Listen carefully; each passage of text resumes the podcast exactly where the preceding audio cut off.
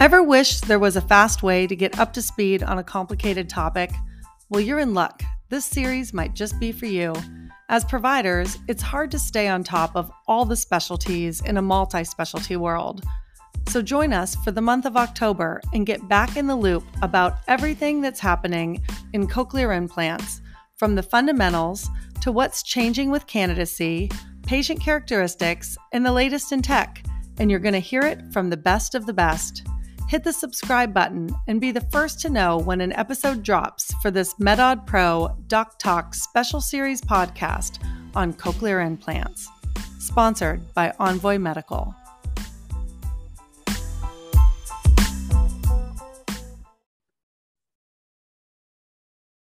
Hi, and welcome to this episode of Doc Talk by MedOdd Pro. Today, we are continuing our series on cochlear implants, and I have Dr. Camille Dunn here with me. Hello, hello. Good Hi. back. Yeah, it's great. Today, our guest speaker is somebody that you know very well, and we're so excited to have him, Dr. Bruce Gantz, who is a neurotologist out of the University of Iowa. So, hello, Dr. Gantz. Great good, to see you. Uh, good morning. How are you? Um, we are doing great today, and we are, you know, kind of diving in on a number of topics, you know, we're kind of a little bit beyond candidacy and kind of down into that other indications and those aspects. So we're kind of more in the complexity of it. However, I think that what is interesting right out of the gate is, and I didn't realize, is that you are one of the first implanting surgeons in the US. And that has to come with quite a story being one of the first. It's Camille and I were were talking earlier and we said, you know it's always easy once you've accomplished something in your your 10 20 30 years down the road and you can look back and go you know that went that went fairly well. You know we're we're pretty excited about where we are but we said boy i don't know what it feels like out of the gate without knowing one thing. As she's mentioned you've got a cochlear implant in your carry-on bag or i don't even know how the story goes but i mean that is quite an adventure from oh, that point to right. where you are today. So you truly are one of the pioneers when it comes to CI in the US particularly. And so we'd love to, I'd love to get a little insight into how do you come up with a, I'm packing this in my suitcase. well, I guess to start with, I've been fortunate and um, I've been at the right place at the right time. And during my residency uh, at the University of Iowa, uh, my chairman at the time, Brian McCabe, uh, decided that he wanted to get involved with cochlear implants. And so, as a senior resident, uh, the fifth year resident, he sent me to Bill House in Los Angeles to, to spend uh, a couple of weeks learning about the cochlear implant. And that was the single channel implant. That was 1980. Uh, and, uh, and so uh, I was fortunate to learn about it. We came back and we implanted our first uh, patient uh, at the University of Iowa in, uh, I think it was April or May of 1980, a, a, single channel device. We limped along with that for a while and we really got excited because these patients at the time we were uh, implanting only patients that were really profoundly deaf and could hardly hear themselves speak at, uh, and that was the indication. And uh, we we helped them with lip reading. That single channel device really did not improve uh, word understanding, but it did help them with lip reading. So fast forward, uh, I, I decided to stay on at the University of Iowa. And one of the things that I wanted to do was to go to Europe and study at the University of uh, Zurich uh, with Ugo Fisch and he was a outstanding skull-based surgeon and, and McCabe arranged that for me. So in 1982, after I was on faculty for a year, I went to Zurich and uh, I was, uh, one of the things that I also wanted to do was to learn about the cochlear implants that were being developed in Europe because I knew that uh, we had a couple of sites in the United States, but also Europe was being very active at the time. And so I was fortunate enough to uh, meet the Hochmairs, who were at the University of, of Vienna at the time, and watch them uh, or watched uh, their surgeon. Uh, it was uh, Bor- Dr. Burian, implant a patient. I also was able to go to see Professor Chouard in uh, Paris and uh, and a couple of other places around the uh, Europe uh, to see what what they were doing. So uh, the the Hochmairs were in the process of working with 3M at the time, and so they had a device that was really a multi-channel device, it, but it it required four different activation sites uh, to be implanted and uh, and different frequencies. And we brought that back, and I I took four in my suitcase. This was before the FDA was involved, and we sterilized them and put them in four patients. And lo and behold, they did work, but they didn't. They weren't not multi-channel devices that that we thought we we would have, and they didn't do much better than the the single channel device. About that time, then. Uh, a, an audiologist uh, came into my office and, and from uh, uh, Australia, and she wanted to talk to me about a new device in uh, in Australia that was truly a multi-channel device. So this was 1982 uh, in November and December of 1982. Uh-huh. I went to Melbourne and to Sydney, Australia, uh, to meet Graham Clark, and uh, we got involved in that. The, the, the, company at that time was called the Nucleus Corporation, sure. not Cochlear Corporation. And so um, I met Paul Trainor, who was the CEO of the company, and we decided that we would implant somebody in the United States, and we would be the first people to do that. So we they had implanted a few in Melbourne, uh, and now it was ready for uh, Nucleus uh, Corporation to try and see if this worked anyplace else. And so we were the first center outside of Melbourne, Australia, to implant uh, a couple of devices, and that was in 1983. Did you have to bring those back in your suitcase uh, also? no. Uh, um, at that time, at that time, uh, Coke or well, Nucleus Corporation was working with the FDA to bring it to the United States. And so sure. uh, we went through all the correct channels uh, at that time. So we didn't, I, I, I didn't uh, bring that back in my suitcase. So, so it's been a, it's been a really uh, a wonderful run over the past 40 uh, years. Uh, yeah. So years. So with it being that cutting edge at that time, I can imagine some of your colleagues um, did you have naysayers did you have people saying oh. oh what are you doing why how are you are you going to sabotage your whole career on this i mean what do you I, mean looking back now that is your career. It, it, it's pioneering and how how did you approach that? How did that happen? Well actually um, you know the, the person that got me uh, involved uh, with uh, nucleus corporation was diane mecklenburg who was working for them at the time, and she was a, originally from Denver. And so I was asked to go speak at a meeting, uh, which was a ski meeting in uh, in Colorado, mm-hmm. after we had implanted a few of these devices. And people that were there were uh, were scientists like uh, Joe Miller, from uh, uh, Michigan, and uh, Blair Simmons, who was the, one of the early inventors of the, the cochlear mem- implant from Stanford. Right. Yeah. Um, and uh, Chuck Berlin from um, uh, down in, in New Orleans. And these were people that were really into auditory neuroscience. And when I started presenting this, they started to listen that mm-hmm. this was really different that okay. we had people now starting to understand speech. I mean, with the with the the multi-channel device, our first patients actually understood about 20% of the words. And that was the first time yeah. that, that, there was word understanding that we were starting to report what they were seeing in, in uh, Australia. And so uh, actually it, it, there wasn't a lot of negativity towards me or to to what we were doing because we were mm-hmm. doing it in the right way. We had a team.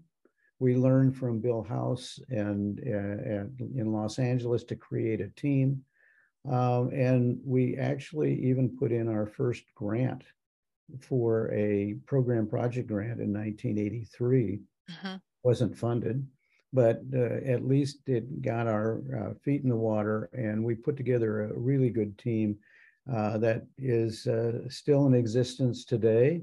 Uh, and we are now, uh, we've just submitted our seventh renewal for that Yeah. grant. Who Which- knows how that's going to ha- turn out by the time Yeah.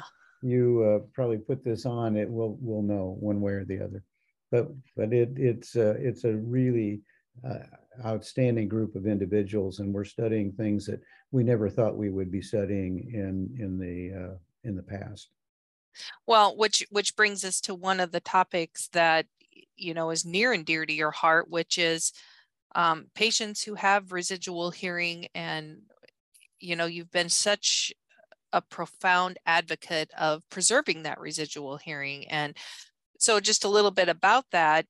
You know, for years you had mentioned earlier the patients that you were implanting originally were profoundly deaf. They could not hear on the telephone, you know, like you mentioned, they couldn't even hear themselves speak. And and for years, those who were who the candidates were. And but you saw that there was this gray area um, where these patients are not hearing aid candidates, but there's patients that could benefit between patients that are benefit from hearing aids and patients that can benefit from a cochlear implant. And there's this big gap. Most of the time, that gap were people who have good low frequency hearing and poor high frequency hearing. And, and so you wanted to develop a way to help them. And can you tell us a little bit about how that Sure. kind of spurred the electric acoustic or hearing preservation techniques and, and surgery and outcomes? Well, so in in the early '90s, uh, 1990s, we um, started realizing that people that had a little bit more residual hearing actually did better, and we did a multivariate analysis on our uh, patients that we were seeing, and we found that uh, those that had some residual hearing uh, actually performed at a higher level, and so we knew that there was something to the fact that people with a little more residual hearing could adapt to this acoustic plus electric. And Jay Rubinstein then uh, had a group of patients over at the VA when he was here uh, on faculty with us. He looked at them and they were doing a little bit better. And I said, Well, I think that one of the reasons is that you're implanting people with a little more residual hearing. And then we did another multivariate analysis that he did. And actually, those people did do better. And so we thought, well, let's see what we can do if we, we, we started seeing some people with residual hearing. We had some children that were doing really well with uh, the cochlear implant, and they did have a little bit more uh, residual low frequency hearing. And so we worked with uh, Cochlear Corporation to develop a short electrode, which we thought might be able to preserve some residual hearing because we knew that back in in uh, oh golly uh, the 80s uh, bill house had tried to put in a single channel device to uh, help people with tinnitus. Mhm. and he and a couple of these patients actually preserved residual hearing. So we thought well maybe maybe if we don't go too far in the cochlea we could uh, do this. And so we developed a strategy with cochlear corporation for a at first a six millimeter electrode and then a 10 millimeter electrode that actually was the first ones, the first electrode designed specifically for hearing preservation. And uh, I remember we were doing, we, we put our first uh, device in in 1999 and we had a, we had to go to the FDA for Mhm. approval. And the, the FDA gave us approval in 1998. We implanted our first patients in 1999. I went to Europe and found out that uh, someone uh, had used a MED-EL device and preserved some hearing and had written an article about that before we did. No, no big deal. But the, the fact is that we had the first device that was really designed to preserve residual hearing. And, Mhm. and today we still have those patients that we continue to follow 20 years down the line Yeah. and we still have residual hearing. Yeah. So And and are we- performing amazing. yeah, and so from that, we've now focused most of our research on how the brain interprets this in- information And, and that has been a, a focus now for about the last five to six years. And it's our major focus as we are moving uh, forward in, in looking at the tracks and the central auditory information that is, is uh, perceived by an individual. It's different for electric only versus electric plus acoustic. And that's why we have been so adamant uh, that mm-hmm. it's really important to preserve any residual low frequency hearing. And, and the reason is, is that people with electric hearing only, probably the average of everybody that's ever been implanted recently in the past 20 years, is between 55 and 60% discrimination of single words. Now, you know, someone like you or or or Camille, maybe not me, uh, have 100% of word understanding, uh, but 60% is better than nothing. Yeah, yeah, and it's better than where we what we came from, where you were saying it was we had 20 outstanding to have 20% originally. Exactly. But when we preserve residual acoustic hearing and we can mesh the acoustic and the electric together, uh, which is called EAS, electroacoustic stimulation. In the same ear. In the same ear. Mm-hmm. Yeah. That we get about a 20% bump. So those people that uh, are able to integrate acoustic and electric have about 80% word understanding. Yeah. And if we look over the past 20 years, we have not improved with all the changes we've made to uh, processing and devices. We're still at between 55 and 60% word understanding for electric only, but we have about 80% with electric plus acoustic. Yeah, and and these patients typically continue to wear a hearing aid on the opposite ear. If I'm hearing you correctly, and, and I know from our research, it's those patients that are wearing have bilateral acoustic hearing preservation. So we're not messing with their contralateral ear necessarily, right. but in their implanted ear, you're stimulating acoustic and electric, and then they use a hearing aid on the opposite ear. And it's that combination that really helps them.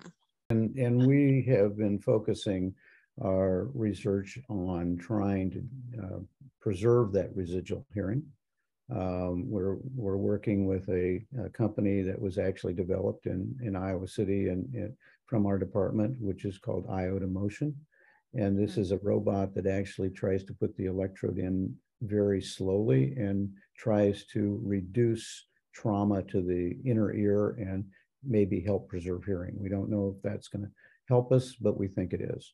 So there are lots of things that are going on now uh, trying to preserve hearing as we know that it's really important that we preserve it. And, and as we increase our indications, we're expanding our indications. CMS, which is Medicare and Medicaid, mm-hmm. mm-hmm. just in the last uh, couple of weeks, increase the um, uh, inclusion criteria to include people that have 60% word understanding of sentences or less. And it used to be 40%. Right. So now we're going to uh, start approaching people with much more residual hearing. Right. And you know, we we know that if you have poor hearing and don't understand words, it's really unusual if you're going to get a big bump with a hearing aid. Hearing aids do not improve discrimination of words improve loudness and so or or amplification. But if you're really having trouble understanding words in conversation clarity that, clarity. That's always clarity. what you hear patients say is it's i it's loud enough.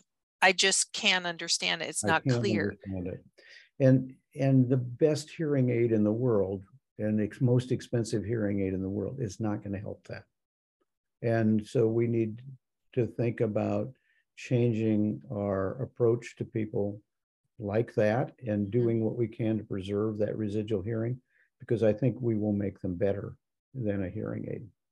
You know, just from my experience, the thing that patients really improve with a cochlear implant when they preserve their res- residual hearing is hearing and noise.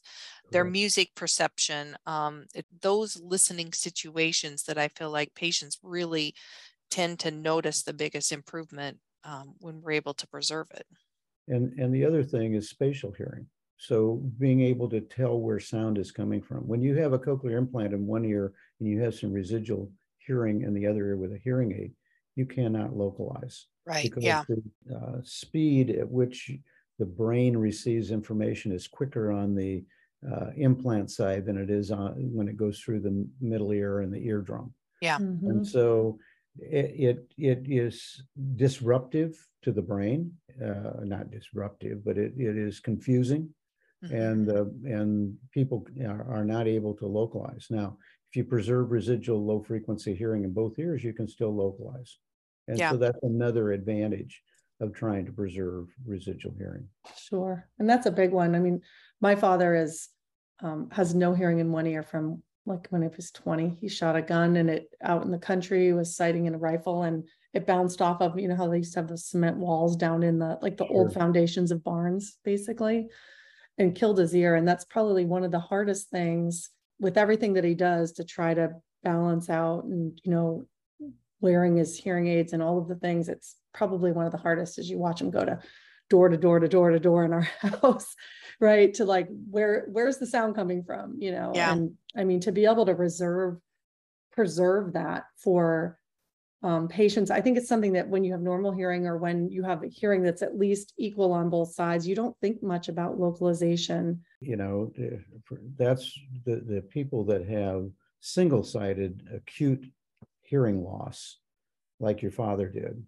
are really disrupted by that spatial hearing. Yeah. And- And some of them that are like school teachers or whatever really have a hard time because they, they can't localize in the, in the room where the kids are talking to them. or or factories you know we've heard a lot of patients say you know i'm afraid to go to work because i don't know where that beeping is coming from. What what piece of equipment um, is is coming Sounding at the me? I don't alarm, know where it's coming from. So yeah it's i think we focus a lot on speech understanding which we should um, but we forget that localization is equally important in our in our lifestyle again, since we have this pioneer's attention, how do you think, where do you see cochlear implants going? You know, you you have absolutely been on the forefront of everything. And I was telling Susan um, before we got on this call, I said, you know, sometimes you'll come to my office and say these that you're going to implant this patient or that patient. And I'm thinking, oh my gosh, are you kidding me?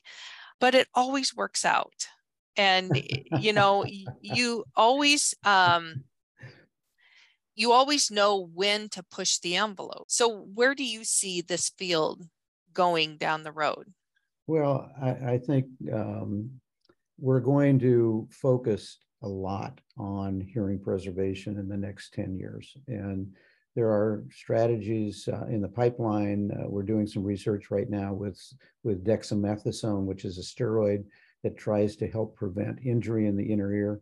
We know that we think that the majority of people that lose hearing when we put an implant in the ear, it's Mhm. because we do some damage to the inner ear lining and then it gets reactive and it and it um, doesn't allow the traveling wave normally to stimulate the apex of the cochlea where the low frequencies are. So we're doing things that are uh, going to improve that. We're using the robot.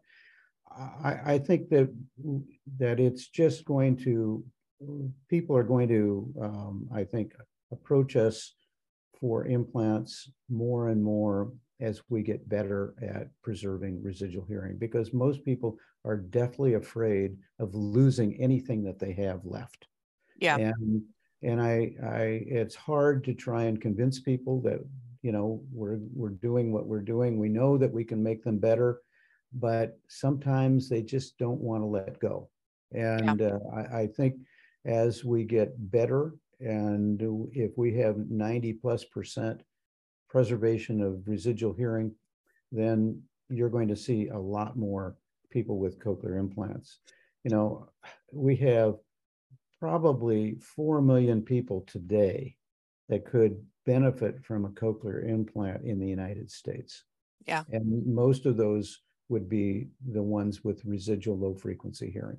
Mm-hmm. And we're just implanting a small fraction, probably less than 20,000 patients a year in the United States. So I, I think that we're going to see a big growth in this. Uh, insurance, Medicare covers this. And it's a big thing with quality of life and probably socialization. We Mhm. think that that people withdraw when they don't uh, interact with people because they can't hear. And this Mhm. is this is a huge has a huge impact on the individual. So I'm I'm pretty certain that cochlear implants are going to continue to expand. Um, we are fortunate that when we do when we do expand, we always do this uh, on some sort of a protocol, and so that we are actually uh, in a scientific uh, experiment to try and figure out if what we're doing is correct. Mhm. And so far, it's better to be lucky than good. we'll take I've them heard- both. I've heard you say that before. It's better to be Mhm. lucky than good. And the problem is, is you're just good too. So it's hard about. Well, it's been a great. it, it's not a problem. it's it, correct well it's it's this is a great conversation and you know talking about the barriers camille and you know that's one of the um, sessions that you helped put together for the florida combined otolaryngology meeting you know out of the gate is that helping patients with hearing loss overcome barriers to surgical procedures and it's a lot of Yeah. the things honestly that dr Gantz has talked about today those conversations that are happening up front with patients to help them gain confidence in moving forward and not being so afraid of because I mean, I understand it, you know, of Yeah. losing the little bit of residual hearing that they may have. But what's even more interesting, and it'll be interesting to hear, you know, how this all plays out is now that with the, um, you know, with moving up to that 60% mark, maybe we'll see the bar move, you know, from outcome Yeah. standpoint. I, I tell you, we have pioneered a number of things, and and Camille has assisted with that. And as we've tried to expand our criteria, because when I see patients and Mhm. they miss a word or two, and all of a sudden they're not a candidate, and they go out of my office crying, that's Yeah. not very pleasant. Right. And and you know when you know that they could benefit from the we- we- technology. We know that they will benefit, but there are certain barriers for insurance companies and CMS or Medicare and Medicaid to, to pay Yeah. for these devices because they're they're out of reach for most people to pay for out of pocket. This is a condition that Yeah. uh, you know hearing hearing loss is ubiquitous, and you know hearing aids help up to a point, but now we know that cochlear implants are really expanding to the point where they are helping um, the majority of people that really are are struggling. Yeah. Well, thank you so much for the conversation today. We have, I mean, I've thoroughly enjoyed it. Camille Oh, probably is going to walk down the hall and you guys are going to continue your conversation. but which I am a little envious of right now. But thank you so much. I really um, have enjoyed today. And Camille, as always, it's great to have you um, on board and helping out here. yes, thank you so much. Susan, thank you for uh, asking uh, you know, the to express where where we are, and uh, hopefully we'll continue to grow. Yeah, I hope so too. Take care. Bye bye.